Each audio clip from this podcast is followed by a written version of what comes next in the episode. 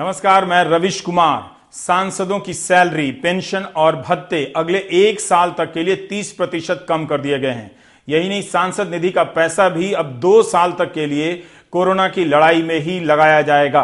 क्या हम एक सख्त आर्थिक चुनौतियों की तरफ बढ़ रहे हैं? जहां तक संक्रमित मरीजों की संख्या का मामला है, पांच अप्रैल तक भारत में यह संख्या चार हजार से कुछ अधिक हो सकी है। पिछले चौबीस घंटे में नए जो मरीज आए हैं उनकी संख्या छह सौ तिरानवे है। अब किसी भी चौबीस घंटे में यह अब तक की सबसे ज्यादा वृद्धि है। मरने वाले लोगों की संख्या सौ से पार कर गई है। संख्या को लेकर एक चीज हमेशा ध्यान में रखिए, मैं जब भी कोई संख्या बोल रहा होता हूं उसी वक्त वो संख्या पुरानी हो चुकी होती है, क्योंकि ये मरीजों की संख्या में लगातार बदलाव आते जा रहे हैं। इसलिए आप प्रवृत्ति की तरफ, ट्रेंड की तरफ ज्यादा नजर रखें। भारत में सड़सठ दिनों में चार हजार सड़सठ मामले ही सामने आए पांच अप्रैल तक के डेटा के हिसाब से। क्या भारत में वाकई कोरोना से संक्रमित मरीजों की संख्या इतनी कम है या भारत टेस्ट बहुत कम कर रहा है? पूरी दुनिया में कोरोना से लड़ाई करीब करीब एक ही फॉर्मूले पर हो रही है। सारे देश ज्यादा से ज्यादा टेस्ट करने पर जोर दे रहे हैं। क्या भारत वाकई कम टेस्ट की नीति पर चलते हुए सही कर रहा है?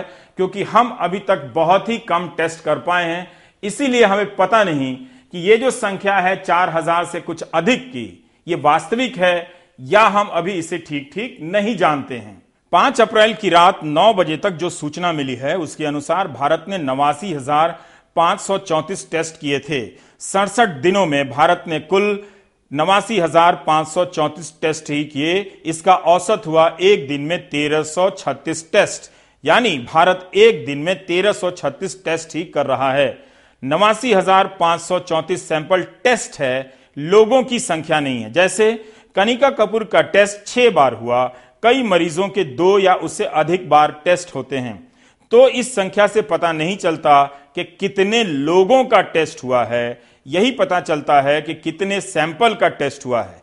महाराष्ट्र ने सोलह हजार से अधिक टेस्ट किए हैं, जबकि यहां साढ़े सात सौ से अधिक संक्रमित मरीजों की संख्या मिली है।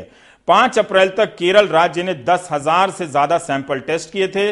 कर्नाटक ने शनिवार की सुबह तक छह हजार एक सौ टेस्ट किए थे। राजस्थान ग्यारह हजार तीन सौ चौंतीस टेस्ट सैंपल कर चुका है और संख्या में लगातार बदलाव आ रही है। इसकी तुलना आप अमेरिका से कीजिए। वर्ल्डोमीटर के अनुसार अमेरिका ने सत्रह लाख बहत्तर हजार से ज्यादा टेस्ट कर लिए हैं। कई राज्य अब खुद ही आगे बढ़कर बताने लगे हैं कि उनके पास कितने वेंटिलेटर हैं, मरीजों की संख्या कितनी है, टेस्ट किट कितने हैं, पीपीई पर्सनल प्रोटेक्टिव इक्विपमेंट की संख्या कितनी है। ये सब राज्य अब खुद ही अपनी जनता के सामने रखने लगे हैं। दो अप्रैल को बिहार के मुख्यमंत्री ने जब प्रधानमंत्री से वीडियो कॉन्फ्रेंसिंग की थी तभी कहा था कि बिहार ने दस हजार आरएनए टेस्ट किट की मांग की थी और दिए गए सिर्फ ढाई सौ। हमने जब पता किया कि ये आरएनए टेस्ट किट क्या है तो दिल्ली के डॉक्टर अरविंद गुप्ता ने कहा कि बगैर इसके कोरोना के सैंपल की जांच ही नहीं हो सकती है। सोचिए, बारह करोड़ की आबादी वाला राज्य बिहार, उसके पास संपूर्ण रूप से टेस्ट किट नहीं है।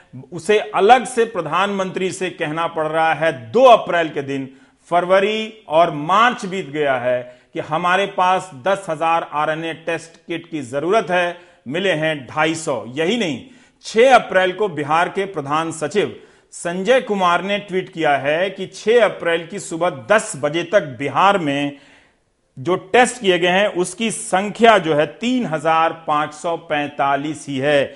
ये बहुत ही कम संख्या है, जबकि भारत बिहार में अलग अलग जगहों पर सत्ताईस हजार से ज्यादा लोगों को क्वारंटीन किया गया है। ये हालत है बिहार की। संजय कुमार से हमारे सहयोगी मनीष कुमार ने बात की है। संजय जी, बताइए कि जो मुख्यमंत्री ने मांग रखी थी और अभी केंद्र ने आपकी कितनी मांगे मानी है? नहीं, मैं पहले आपको बताना चाहता हूं कि इस पूरे अभियान में कुछ चार पांच चीज़ें ऐसी हैं जिनकी आवश्यकता हमें सबसे ज़्यादा है। एक है पर्सनल प्रोटेक्शन इक्विपमेंट, जो कि डॉक्टर्स और वैसे लोगों के लिए आवश्यक है जो कोविड का ट्रीटमेंट कर रहे हैं या उनका सैंपल ले रहे हैं। दूसरा है पचानवे मास्क। तीसरा है जो हम टेस्टिंग करा रहे हैं अपने लेबॉरेटरी में, वहाँ आरएनए एक्सट्रैक्शन किट्स चाहिए होते हैं, और वीटीएम है वायरल ट्रांसपोर्ट मीडिया जिसमें सैंपल ट्रांसपोर्ट किया जाता है टेस्टिंग के लिए। अब ये चार पांच चीज़ें ऐसी हैं जो सप्लाई चेन में थोड़ी सी प्रभावित हो गई, और ये कड़ा कॉम्प्लेक्स सप्लाई चेन है पूरे देश के लिए है।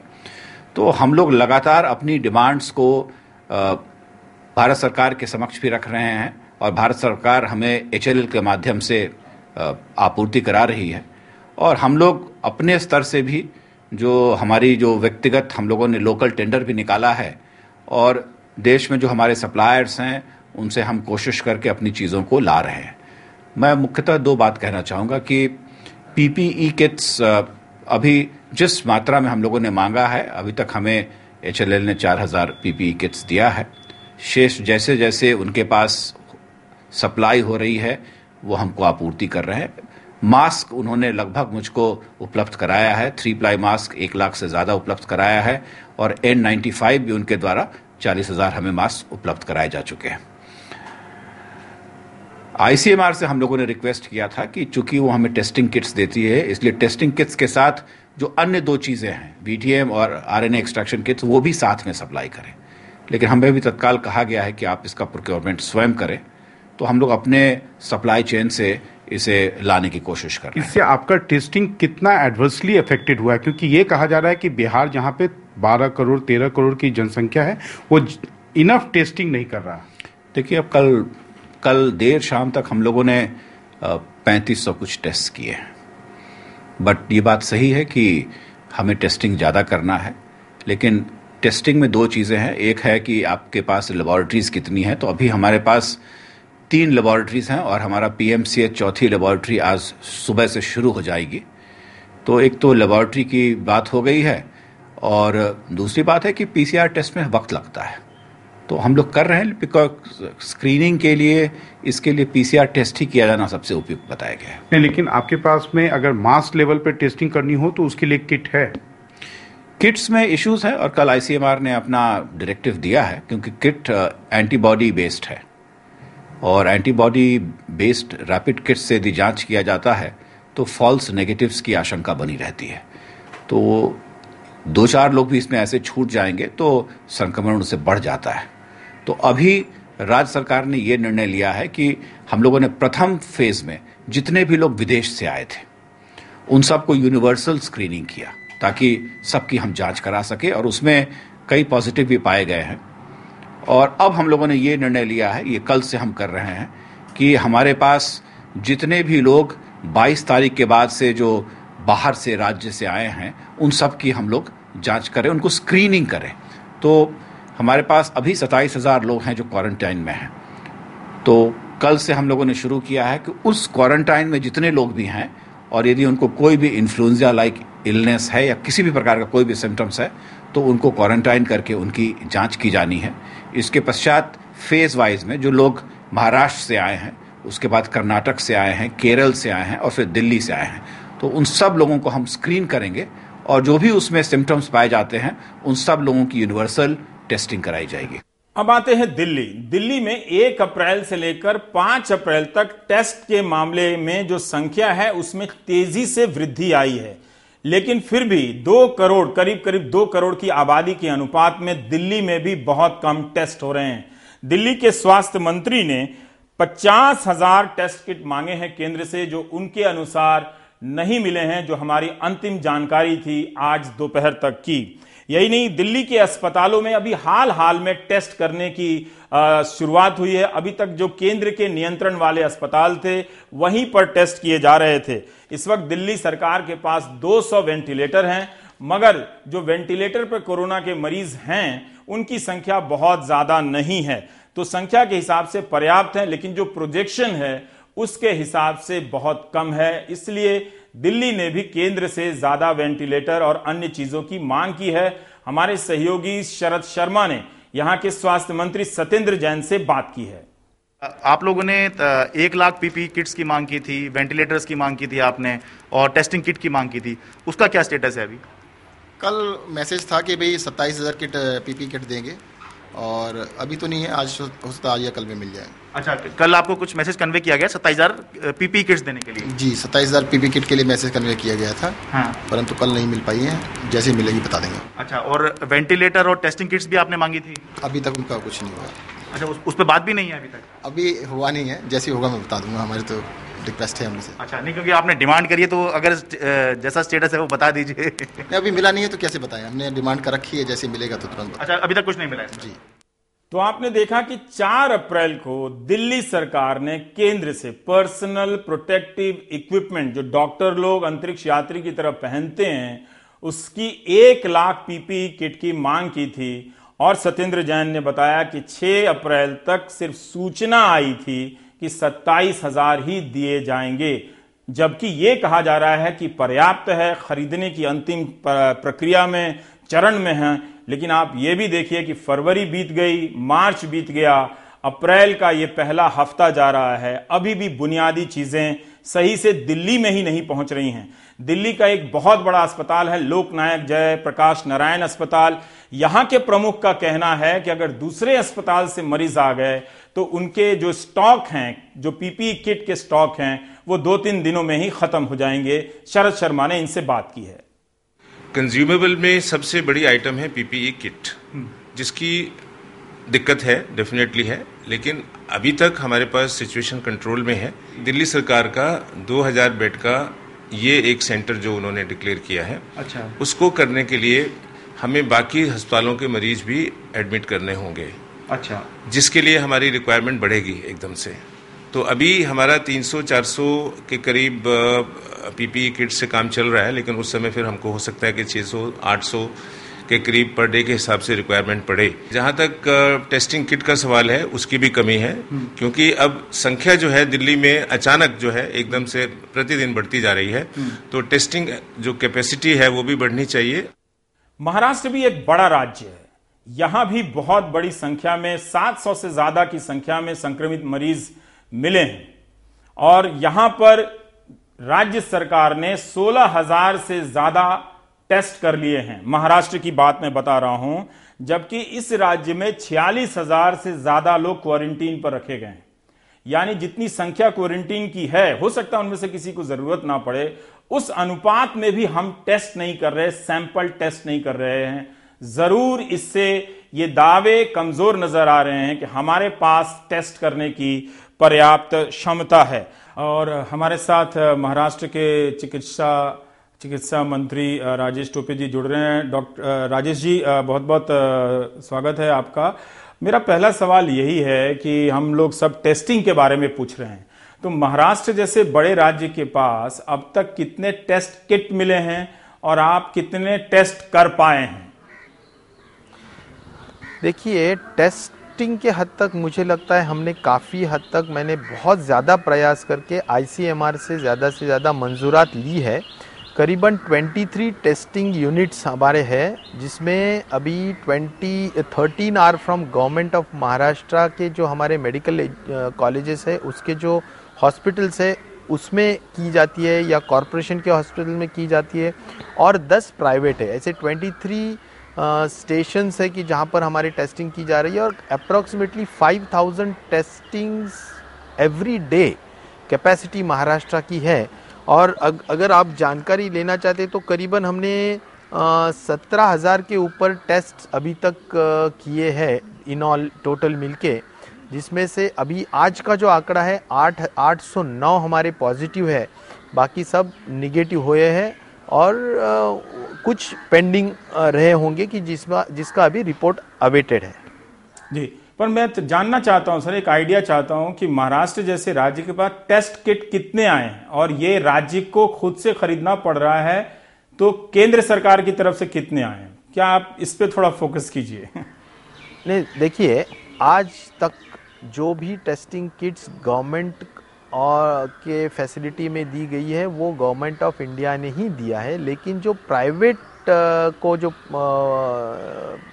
परमिशन दी गई थी, जैसा टेन प्राइवेट लैब्स को जो परमिशन दी गई थी, वहाँ पर टेस्टिंग किट्स वो प्राइवेट से खरीदी करते, बाकी के सब गवर्नमेंट से ही है। तो आज जो भी ज़रूरत होती है वो गवर्नमेंट ऑफ इंडिया ही भेजती है, अभी गवर्नमेंट ऑफ इंडिया से कोई भी टेस्टिंग किट्स के हद तक, मैं ये टेस्टिंग किट्स के हद तक, जैसा कि अदर पीपीज़ है या हमारे जो अन्य साधन संसाधन है जैसा कि एन नाइन्टी फाइव मास्क है या वेंटिलेटर्स है, उसके हद तक हमारे को और बहुत बड़े पैमाने पे गवर्नमेंट ऑफ इंडिया से मदद मिलनी ज़रूरी है।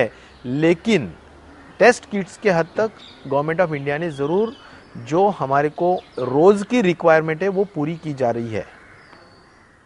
जी, मैं ये ये थोड़ा सा जानना चाहता हूँ कि देखिए जैसे वी एन देसाई हॉस्पिटल में हुआ, डॉक्टर हैं, नर्स हैं, जो सफाई कर्मी हैं, उनके पास ज़रूरी उपकरण नहीं है पहनने के लिए जिसे पीपीई कहते हैं।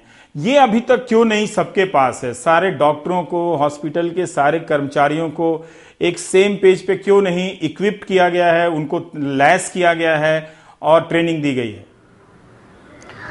नहीं, एक ज़रूरी है कि ये पीपीई जो होता है ये पर्सनल प्रोटेक्टिव इक्विपमेंट होता है, ये एक उसको स्किल्ड वर्कर्स चाहिए। अब ये महाराष्ट्र में एक दो तीन जगह पे ये प्रोडक्शन होती है, उसकी कैपेसिटी रैंप अप करने के लिए हम बिल्कुल जिद्दोजहद कोशिश कर रहे हैं और पर्सनली मैं उस पर ध्यान लगाए रखा हूँ कि रोज़ का उसका जो प्रोडक्शन है वो हमारे महाराष्ट्र गवर्नमेंट को मिले और उसका इस्तेमाल ठीक से हो।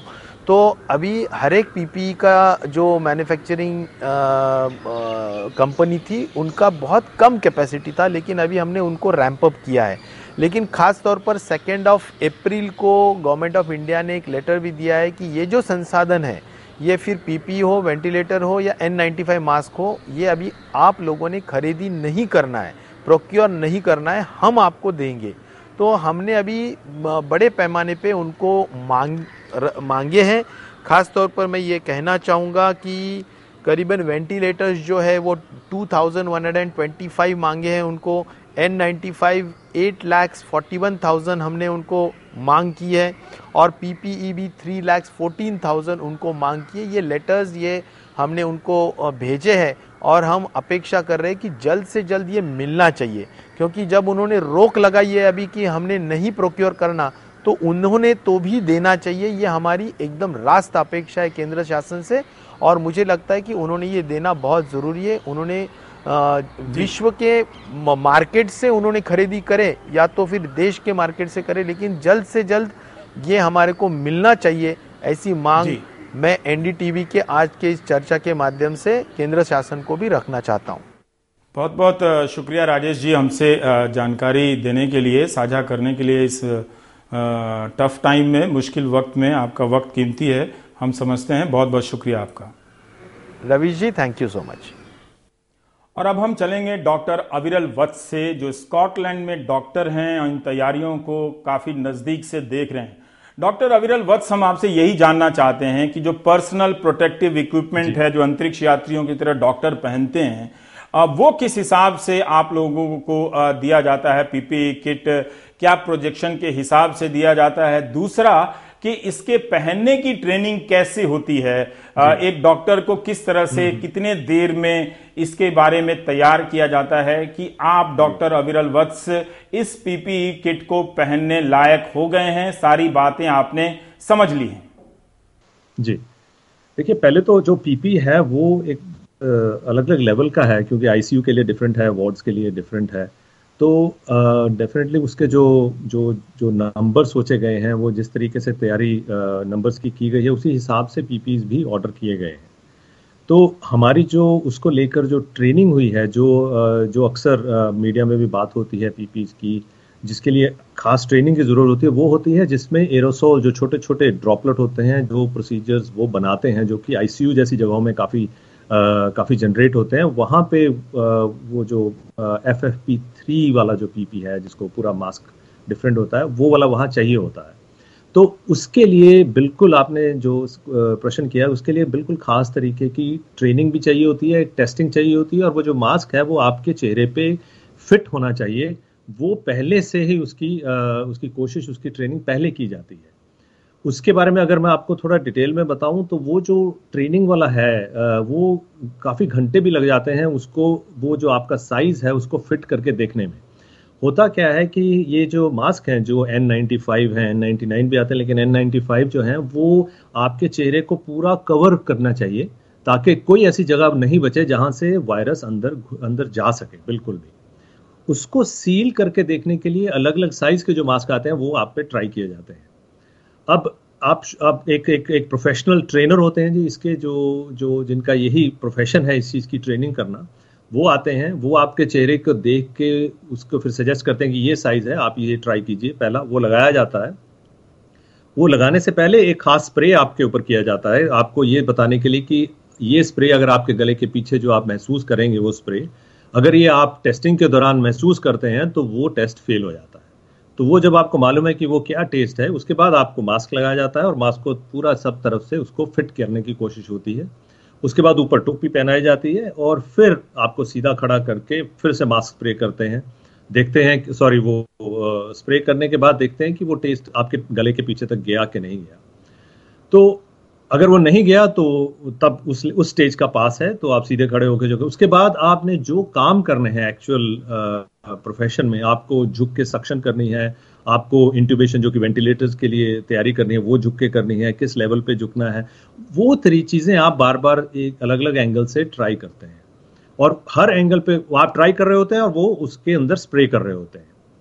तो इस सारा प्रोसीजर जब खत्म हो जाता है, सारा हमने सारी अलग अलग सिचुएशंस और पोजीशन सारी हमने ट्राई कर ली, तो उसके बाद सब कुछ वो टोपी बड़ी वाली जो है वो खोली जाती है और मास्क फिर हटाया जाता है, फिर से वो स्प्रे किया जाता है और आपको फिर याद दिलाया जाता है कि देखिए ये जो टेस्ट था ये आपको आया आपसे पहले। अगर किसी भी स्टेज पे वो आपको वो फीलिंग वो टेस्ट आ जाता है तो वहाँ पे वो रोक दिया जाता है, वो वाला साइज फेंक दिया जाता है, जो दूसरा होता है उसकी ट्राई की जाती है। तो ऐसा करके कुछ मास्क वेस्ट भी होते हैं इसमें, जैसा कि आप सोच सकते हैं। तो उसमें फिर जब आपका एक साइज डिसाइड हो गया कि देखिए ये वाला साइज आपके फेस पे आपके चेहरे पे एकदम फिट बैठता है, वो फिर जो नंबर है साइज का वो लिख लिया जाता है, आपको बता दिया जाता है। वो नंबर जो आईसीयूज हैं जहाँ जहाँ पे इनकी ज़रूरत पड़नी है उनको बता दिया जाता है कि ये स्टॉकअप करके रखिएगा, जब ये वाले डॉक्टर आएंगे तो इनको या जो भी नर्सेज आएंगी जो भी स्टाफ आएगा उनको ज़रूरत होगी। तो आप अपना जाएंगे, आप आपको नंबर मालूम होगा, आप उठाइए उसको डालिए, बाकी एकदम से तैयार होइए और सेकंड्स में आप अपने काम पे चलिए। तो ये ये करने के लिए कम से कम कई बार तीन तीन चार चार घंटे लग जाते हैं एक इंसान के ऊपर।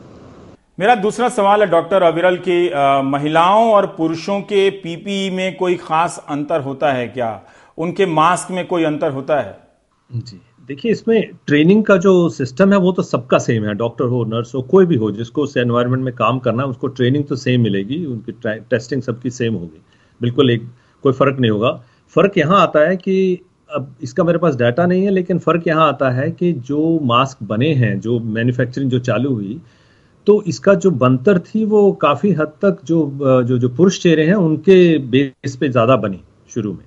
तो उसमें क्या होता है कि जो स्टैंडर्डाइजेशन चली, क्योंकि ये अलग अलग इंडस्ट्री से आए हैं ये मास्क, तो उसकी जो स्टैंडर्डाइजेशन चली वो पुरुष चेहरों के बेस पे ज़्यादा चली है। तो उसमें कई बार होता है कि क्योंकि जो महिलाएं हैं उनके चेहरों की बनतर छोटी होती है, अलग होती है, जो जॉ बोन्स हैं वो उनकी शेप थोड़ी डिफरेंट है, तो उसके चलते कई बार कोई भी मास्क फिट नहीं आता जो अवेलेबल होते हैं। तो उसमें फिर हमारे यहाँ पे तो ये है कि अगर आपको मास्क फिट नहीं आ रहा, कुछ भी आपका साइज नहीं मिला, तो आपको उस हाई हाई रिस्क एरिया में आपको काम करने के लिए नहीं भेजा जाएगा। तीसरा सवाल कि इनके पहनने और उतारने के क्या नियम है, क्या दोनों के लिए अलग अलग हैं?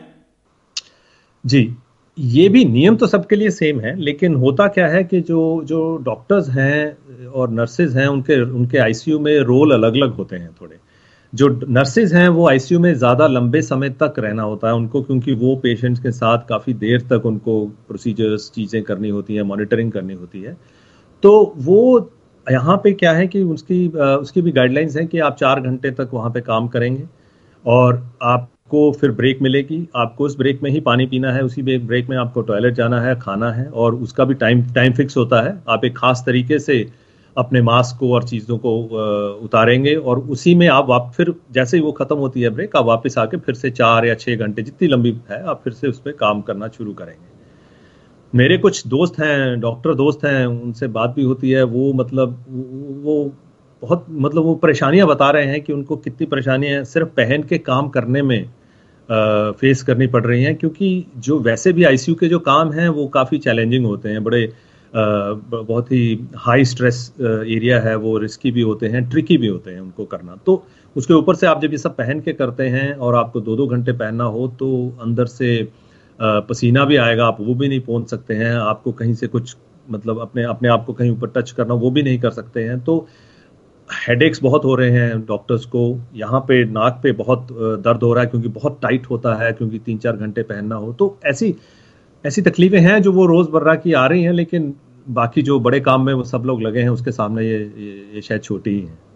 हम कई खबरों में देख रहे हैं कि पीक आने वाला है, इस बीमारी का पीक आएगा तो ये हो जाएगा। क्या आप इस पीक के बारे में, इस चरम के बारे में बता सकते हैं क्या? और क्या जो ग्राफ के बढ़ने का जो पीक है, चरम है, वो एक ही बार आता है या कई बार आ सकता है? जी देखिए, अगर आप स्टैटिस्टिकल टर्म्स उसमें लें तो कहा जाता है कि पीक आया कि नहीं आया उसका पता पीक के जाने के बाद ही लगता है। तो उसका मतलब ये है, पीक का मतलब ये है कि जी एक समय पे हमारे पास मैक्सिमम पेशेंट्स कितने आते हैं, तो वो जो मैक्सिमम है उसको हमें जितना कम से कम नीचे नीचे एक समय पर उसको जितना कम रख सकते हैं वो हमारी वो हमारी कोशिश रहती है, वही हमारी अचीवमेंट रहती है। तो अगर हमने अपने जितने प्रिकॉशन जितने हमने सब सब तरीके अख्तियार करने के बाद पेशेंट्स जो मैक्सिमम नंबर है उसको हमने कम रखा तो हमारी पीक जो थी वो लो थी, और वो उसको डील करने के लिए हमारा जो सारा हेल्थ सिस्टम है, सेक्टर है, वो वो उसको मैनेज कर लिया। तो हमने उसको मैनेज अच्छा कर लिया।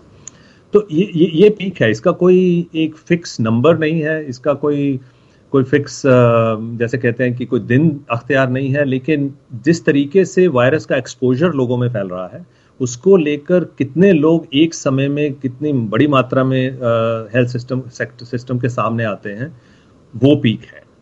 अब ये पीक, आपने ये भी सही कहा कि पहली पीक, दूसरी पीक, अभी जितना जितनी खबरें आ रही हैं उसके हिसाब से ये मल्टीपल पीक्स बिल्कुल हो सकती हैं।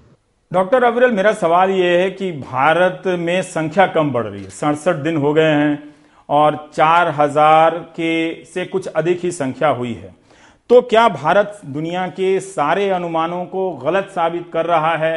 ये भारत की कामयाबी है या फिर जो टेस्ट है वो कम कर रहा है भारत, इसलिए हम सही संख्या नहीं जानते हैं? देखिए, अगर अगर सारे प्रोजेक्शंस को गलत साबित भारत कर रहा है तो इससे बड़ी खुशी की बात कोई नहीं होगी, डॉक्टरों के लिए, पब्लिक के लिए, सभी के लिए। लेकिन ऐसा लग नहीं रहा है, ऐसा मुझे अंदेशा नहीं है कि ये ये सही पिक्चर है। उसका कारण है उसका कारण ये है कि हम इस उस उस लेवल की टेस्टिंग नहीं कर पा कर रहे हैं या कर नहीं पा रहे हैं जिससे कि हमें रियल जो जो जो सिचुएशन है वायरस की स्प्रेड की भारत में वो पता लग सके। जहाँ पे बहुत टेस्टिंग होती है वहाँ पर भी ये माना जाता है कि सारे के सारे केस टेस्ट नहीं किए किए जा सकते, क्योंकि मतलब हर हर इंसान को अभी टेस्ट नहीं किया जा सकता। तो ये जो रियल पिक्चर है वो अभी भारत की हमें हमें शायद पता नहीं है कि कितनी कितनी बीमारी फैल चुकी है और उससे कितने लोग उसके उसके इफेक्ट में आ गए हैं। उसका एक नेक्स्ट कारण उसका एक नेक्स्ट जो मैं आपको एक एक उदाहरण दूं तो इटली में एक गांव था जिसकी आबादी कोई तीन हजार के करीब थी, तीन हजार तीन सौ। जहाँ जैसे ही उसमें पहला केस आया, पॉजिटिव केस आया, उन्होंने सब तीन हजार तीन सौ को टेस्ट कर दिया। तो जो टेस्ट पॉजिटिव आए उनमें से कोई सिम्टोमेटिक नहीं था, सिर्फ एक सिम्टोम एक एक एक इंसान सिम्टोमेटिक था। बाकी के जो तीन हजार तीन सौ, तो उनमें से तीन परसेंट लोग पॉजिटिव थे, उनमें किसी को सिम्टम नहीं थे। तो उसके बाद लॉकडाउन हुआ, उस विलेज उस उस उस, उस, उस गांव का लॉकडाउन हुआ, तो वो वो एक अलग कहानी है। लेकिन एक आपको ये आइडिया देता है कि जैसे एक पॉजिटिव केस आया तो उसके पीछे कितने, तीन परसेंट तो उस, उस गांव का नंबर है कि उसके पीछे कितने और पॉजिटिव केस हैं जो छुपे हुए हैं। और दूसरा, अगर हम देखें तो पंद्रह बीस परसेंट लोग हैं जो आ, उनको कोई सिम्टम ही नहीं आएगा लेकिन वो वैसे पॉजिटिव होंगे, वो फैलाते वो फैलाएंगे बीमारी, लेकिन उनको खुद को सिम्टम भी नहीं शायद आएगा। तो वो जो लोग हैं वो कितना फैला रहे हैं वो हमें उसका बिल्कुल आइडिया। इंडिया में केसेस आ रहे हैं, एक्सपोजर्स हो रहे हैं, काफ़ी पीछे थोड़े कंसर्निंग एक्सपोजर हुए हैं, मेडिकल स्टाफ के हुए हैं, आईसीयू में हुए हैं। तो ये वाले जो एक्सपोजर हैं ये ये फैला तो रहे हैं, और और मुझे लगता है कि हम उसके उसकी जो रियल पिक्चर है वो हम कैप्चर नहीं कर पा रहे हैं। क्या आप बता सकते हैं कि स्क्रीनिंग जिसकी की जाती है या जिन्हें क्वारंटीन किया जाता है उनकी टेस्टिंग ज़रूरी है? जैसे बिहार में ही देखें तो सत्ताईस हज़ार लोगों को क्वारंटीन किया गया है, महाराष्ट्र में छियालीस हज़ार से लो, ज़्यादा लोगों को क्वारंटीन किया गया है, लेकिन बिहार में कोई चार हज़ार टेस्ट भी नहीं हुए हैं। महाराष्ट्र में छियालीस हज़ार क्वारंटीन है मगर सोलह हज़ार से कुछ अधिक टेस्ट हुए हैं और संख्या लगातार बदल रही है। क्या आप इसके बारे में बता सकते हैं कि जिन्हें क्वारंटीन किया जाता है उनका टेस्ट होना ही होना चाहिए? इसका इसका सीधा आंसर देना मुश्किल है जी। मैं आपको एक, इसका फर्क बता दूं अलग अलग चीजों का, स्क्रीनिंग, क्वारंटीन और टेस्टिंग का। तो स्क्रीनिंग तो देखिए, अगर कोई भी इंसान आ रहा है उसका टेम्परेचर लिया जाता है तो वो एक स्क्रीनिंग स्टेप माना जा सकता है, क्योंकि अगर आपका उनका उनका बुखार है तो आप स्क्रीन कर लिए गए हैं, आप पॉजिटिव हैं, तो आपको फिर क्वारंटीन में डाला जाएगा कि आपको बाहर की दुनिया से अलग रखा जाए ताकि आप फैलाए मत।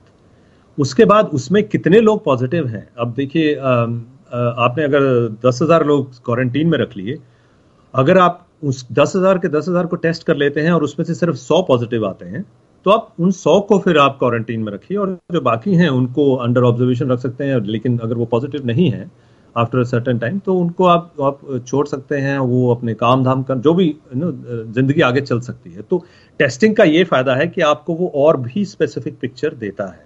नहीं, स्क्रीनिंग आपको एक एक एक क्विक इंडिकेशन देता है कि ये इस पे शक किया जा सकता है और इनको आप साइड में रखिए और इनको आप प्रोटेक्ट कीजिए। उसके बाद वो उनको आगे कितनी देर तक प्रोटेक्ट करना उसको डिसाइड करने के लिए आप टेस्टिंग कीजिए। उसके बाद आपको मालूम चल जाएगा कि अगला स्टेप आप किस बेस पे कर सकते हैं। डॉक्टर अविरल, आज मुंबई से एक रमेश जी का फोन आया कि भारत में हम नाहक परेशान हैं, हम भारत की तुलना अमेरिका या यूरोप से गलत कर रहे हैं, पैनिक मच रहा है, भारत को अपने आसपास के पड़ोसी राज्यों से तुलना करनी चाहिए जो एक गर्म वातावरण में है और यहाँ के लोगों की प्रतिरोधी क्षमता जो इम्यून सिस्टम है वो काफ़ी अच्छी है, तो इतना घबराने की ज़रूरत नहीं है। इस तरह की बातें बहुत लोग कर रहे हैं यहाँ पर, इसके बारे में आप क्या कहना चाहेंगे? देखिए, अगर, अगर मैं फिर से कहता हूँ, अगर ऐसा है, अगर ऐसा वाकई में है तो आ, हमारे देश के लिए बहुत ही बहुत बड़ी खुशखबरी है। लेकिन जो साइंटिफिक डाटा है वो इस तरफ बिल्कुल इशारा भी नहीं कर रहा है। वायरस जो है इसको अगर आपको मतलब मारना है, जो बाकी इसके ऊपर अभी इतनी स्टडी नहीं हुई, जो कोरोना वायरस है इसके ऊपर जो स्टडीज हुई हैं उसमें आपको पैंसठ डिग्री का जो का जो तापमान है उस पर वो वो उनके उसको मारा जा सकता है। तो पैंसठ डिग्री सेल्सियस की बात कर रहा हूँ, तो पैंसठ डिग्री पचपन पैंसठ डिग्री इतना इतना बड़ा इतना तापमान तो कहीं पे है नहीं। दूसरी बात है जी, जो वायरस है वो सबसे ज़्यादा रहती है हमारे शरीर के अंदर, तो शरीर के अंदर का जो तापमान है वो सैंतीस डिग्री सेल्सियस के ऊपर एक दो कुछ एक दशमलव ऊपर नीचे ही रहता है। तो वहां पे तो वायरस पनप रही है और वहां पे ही पनपेगी वो। तो जो गर्मी का माहौल है उसमें सिर्फ इतना होता है गर्मी में कि हम थोड़ा दूर दूर रहते हैं लोगों से, जो सोशल डिस्टेंसिंग है वो नेचुरली होती है, तो उसके चलते स्प्रेड थोड़ा कम हो जाता है। लेकिन उसके चलते हम ये कहें कि हमें घबराने की जरूरत नहीं है, हमें तैयारी करने की जरूरत नहीं है, तो आज का जो डाटा अवेलेबल है उसके हिसाब से तो ये कहना बिल्कुल भी ठीक नहीं होगा कि हमें घबराने की जरूरत नहीं है या उसकी तैयारी की जरूरत नहीं है। वायरस आप अगर दुबई में लें, जो यूनाइटेड अरब एमिरेट्स हैं, वो मिडिल ईस्ट का इलाका है, वहाँ गर्मी कम नहीं है। सिंगापुर में ह्यूमिडिटी गर्मी काफ़ी है, वहाँ भी फैली है। इन इलाकों में मिडिल ईस्ट में भी काफ़ी वायरस का उन्होंने भी उसी तरीके से तैयारियां कर रहे हैं। तो उसको लेकर हम जैसे आप कहते हैं कि लैक्स हो जाएं, मुझे शब्द याद नहीं आ रहा, लैक्स हो जाएँ, तो वो वो ठीक बिल्कुल नहीं होगा। मुझे उम्मीद है कि डॉक्टर अविरल वत्स से हिंदी में हो रही इस बातचीत को आप दर्शक ध्यान से सुन रहे होंगे और अंदाज़ा लगा रहे होंगे कि क्या तैयारियां भारत को करनी चाहिए थी। दो महीने बीत गए, इसके बाद भी तालाबंदी के भी करीब करीब दो हफ्ते से ज़्यादा होने को आए हैं, हमारी जो तैयारियां हैं वो आश्वस्त करने वाली नहीं हैं, उन पर कम बातें हो रही हैं। मुझे मालूम है कि हिंदू मुस्लिम टाइप के बहुत एंगल चल रहे हैं यहाँ पर, लेकिन मैं मेरा ध्यान उसमें जाने वाला है नहीं। जब तक डॉक्टरों को आप सुरक्षित नहीं करेंगे, सुरक्षा के इंतजाम नहीं करेंगे बिल्कुल, और अपनी सतर्कता का स्तर और बढ़ नहीं बढ़ाएंगे सामाजिक दूरी की, हम इस लड़ाई से नहीं जीत सकते हैं। तो ब्रेक के बाद आए लौटेंगे तो डॉक्टर अविरल से हम और बातें करेंगे।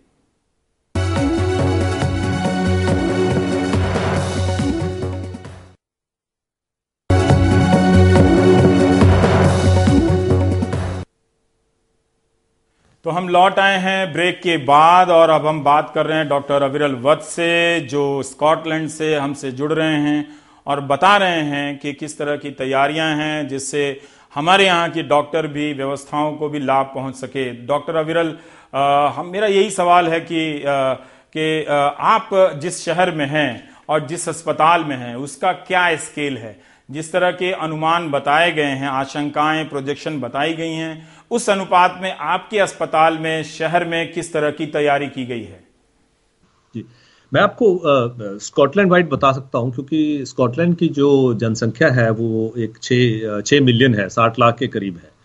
तो यहाँ पे जो आ, जो वेंटिलेटर्स थे पहले, उनकी जनसंख्या अब तीन या चार गुना करके सात सौ से ऊपर आ, की जा रही है। और उसमें से एक और आ, काफी बड़ा अस्पताल बनाया जा रहा है जो कि हजार आईसीयू बेड्स का है, जो कि एक एग्जीबिशन सेंटर है, उसमें वो अस्पताल बनाया जा रहा है। उसमें फिर जैसा मैंने कहा कि उसमें हजार आईसीयू उसमें भी आ जाएंगे, सॉरी वेंटिलेटर उसमें भी आ जाएंगे।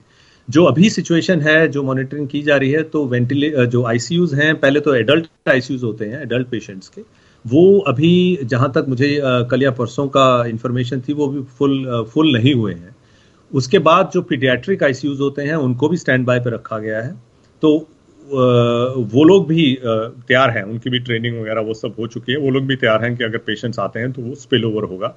उसके बाद जब जरूरत पड़ेगी तो जो ये बड़े वाला जो मैंने आपको अस्पताल बताया वो भी बन के तैयार हो रहा है। लंदन में ये सेम हॉस्पिटल पाँच सौ बेड तैयार कर लिए गए हैं, उस वहाँ पे चार हज़ार बेड बन रहे हैं और वो नौ दिन में पाँच सौ बेड तैयार हैं जी, सारी फैसिलिटीज के साथ। तो सेम मॉडल यहाँ पे इम्प्लीमेंट हो रहा है, अंडर प्रोसेस है।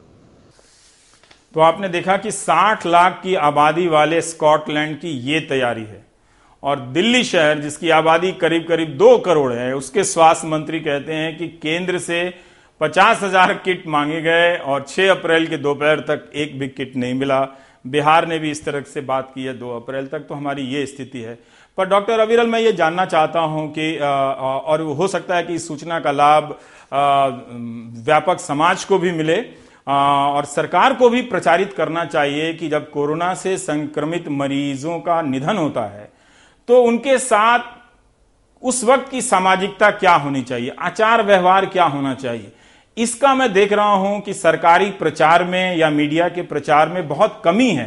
लोगों को मालूम नहीं है कि मृतक के साथ क्या करना है। कहीं पे लोग मृतक के शरीर को गांव में नहीं घुसने दे रहे हैं, कहीं अंतिम संस्कार नहीं करने दे रहे हैं।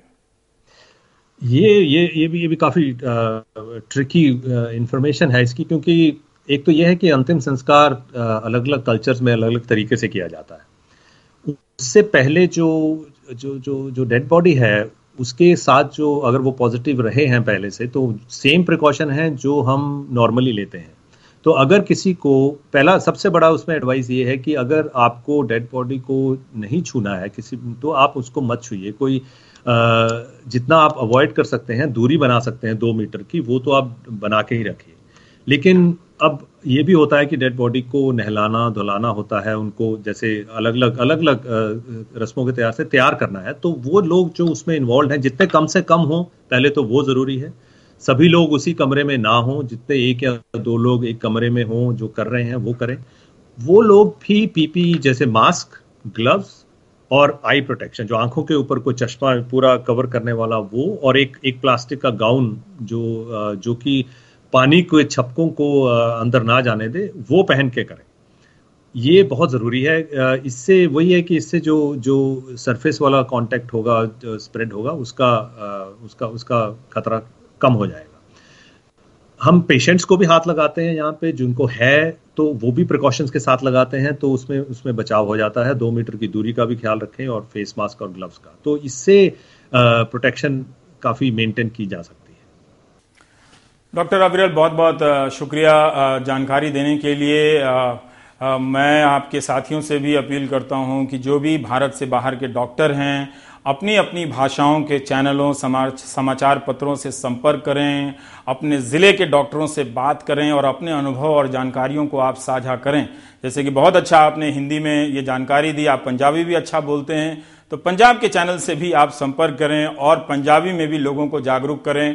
ये मेरी आपसे अपील होगी। लोगों से मैं यही कहूंगा कि अपना ध्यान और सवाल दोनों एक ही जगह रखें कि अस्पतालों को लेकर हमारी तैयारी इतनी पीछे क्यों है, क्यों नहीं हम इस पर साफ साफ बात कर रहे हैं, क्योंकि जाना सबको अस्पताल में है। अगर वहां पे तैयारी कम हुई तो ये समझ लीजिए कि फिर आपको हिंदू मुस्लिम डिबेट का मौका नहीं मिलेगा। तो इस तरह के टेलीविजन चैनल ना देखें, अपने आप को मानसिक रूप से स्वस्थ रखें और अपने सवाल सिर्फ और सिर्फ इस वक्त स्वास्थ्य से संबंधित तैयारियों को लेकर ही पूछें, उन्हीं के जवाब ढूंढते रहिए। आप देख रहे थे प्राइम टाइम। नमस्कार।